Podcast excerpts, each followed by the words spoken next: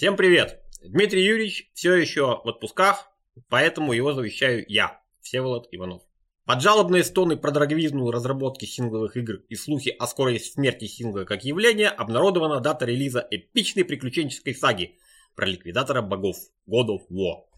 20 апреля бородатый мужик с топором появится на экранах миллионов приставочников, а сопровождать его будет сын-подросток с замашками Леголаса и Гарри Поттера одновременно.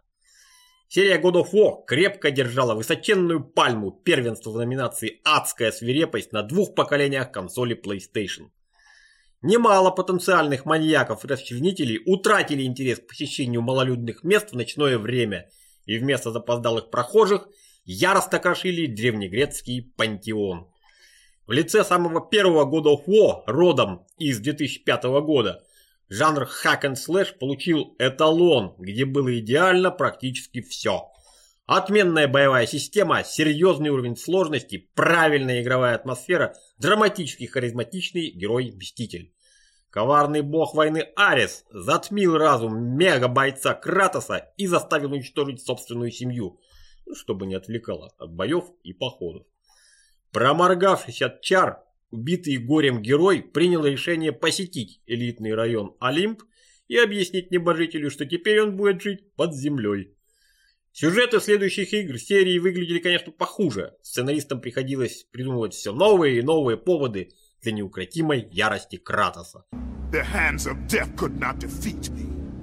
The sisters of fate could not hold me. And you will not see the end of this day. I will have my revenge!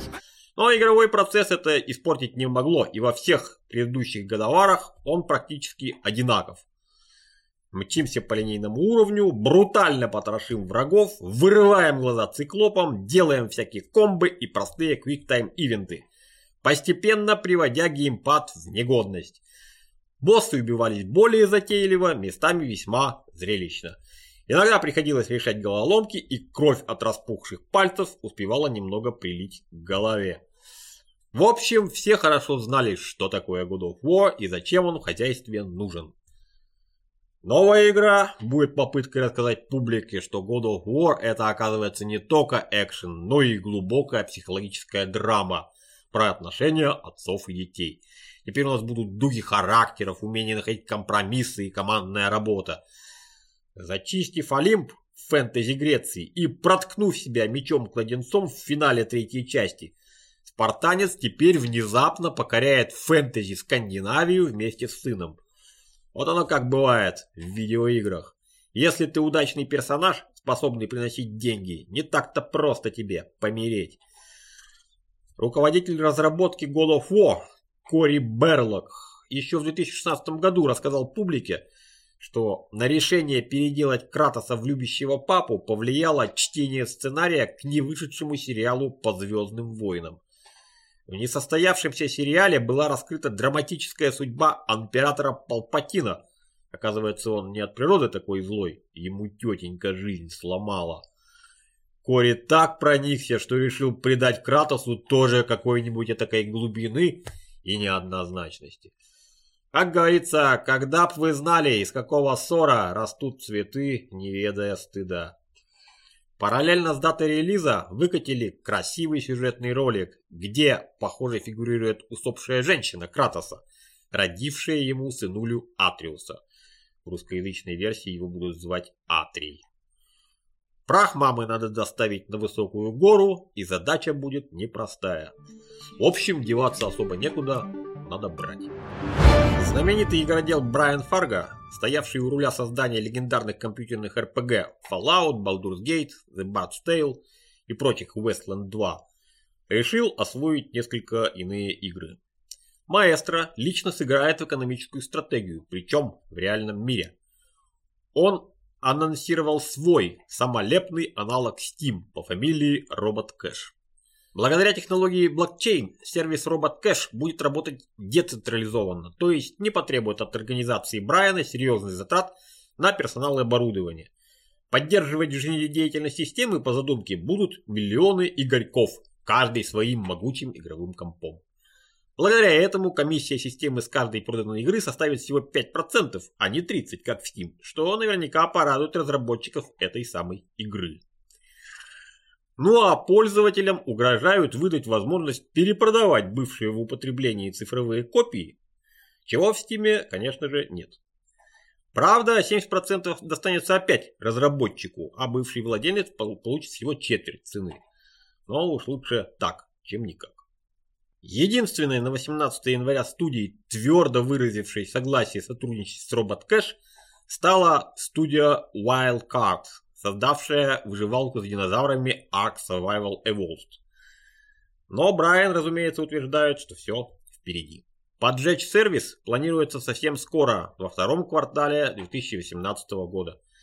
Как все это великолепие будет взаимодействовать с госструктурами и платить налоги, пока загадка.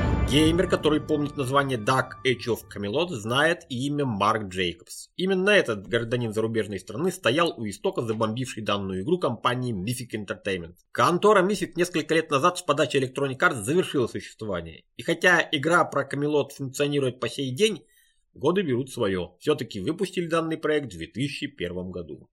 Ну а Марк во главе отдельной конторы City State Entertainment руководит созданием Camelot Unchained – в которой будет жить не только дух предыдущей игры, но и всякие интересные новинки.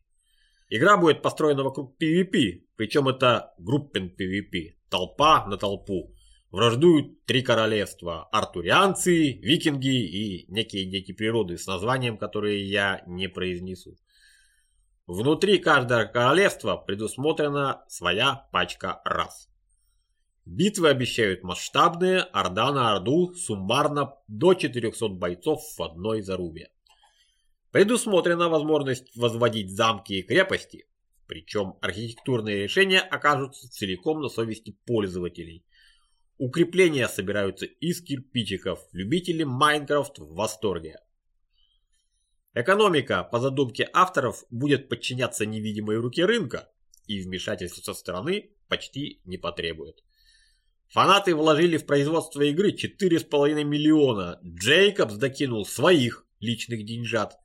Однако на нормальный бюджет все равно не тянуло. И разработка игры шла медленно. Но недавно удалось привлечь нового партнера, которому как раз жгли карман 7,5 миллионов баксов. Теперь работа закипит с новой силой. Марк утверждает, что именно эти люди когда-то вложились в мифик. Появился шанс скоро увидеть бета-версию. Коммерческий запуск, скорее всего, состоится в будущем году. Персонажи в роликах выглядят устаревшими минимум лет на 10. Анимация у них местами смешная. Но, учитывая, что речь про онлайн-игру, может это и не важно. А может за 7 миллионов баксов удастся что-нибудь доулучшить. Продолжается борьба снаряда и брони в противостоянии игровой индустрии и пиратов. Система защиты ПК-игр от взлома DNUV 4.8 держала оборону около трех месяцев. Но любители безграничной свободы распространения информации в итоге все равно добились своего. Группа хакеров Conspiracy сообщила об успешном взломе Денувы в игре Sonic Forces. Теперь Football Manager 2018, Need for Speed Payback, Star Wars Battlefront 2, Injustice 2 пополнят ряды игр, платить за которые не обязательно. Во всяком случае за их сингловые режимы. У Assassin's Creed Origins есть второй от обороны VM Protect. Но есть мнение и он не навсегда. Ну а создатели Denuvo уже выкатили версию 5.0, которая продержится еще сколько-то. Многие сейчас переживают, что хороших сюжетных игр, особенно на компе, ходит маловато.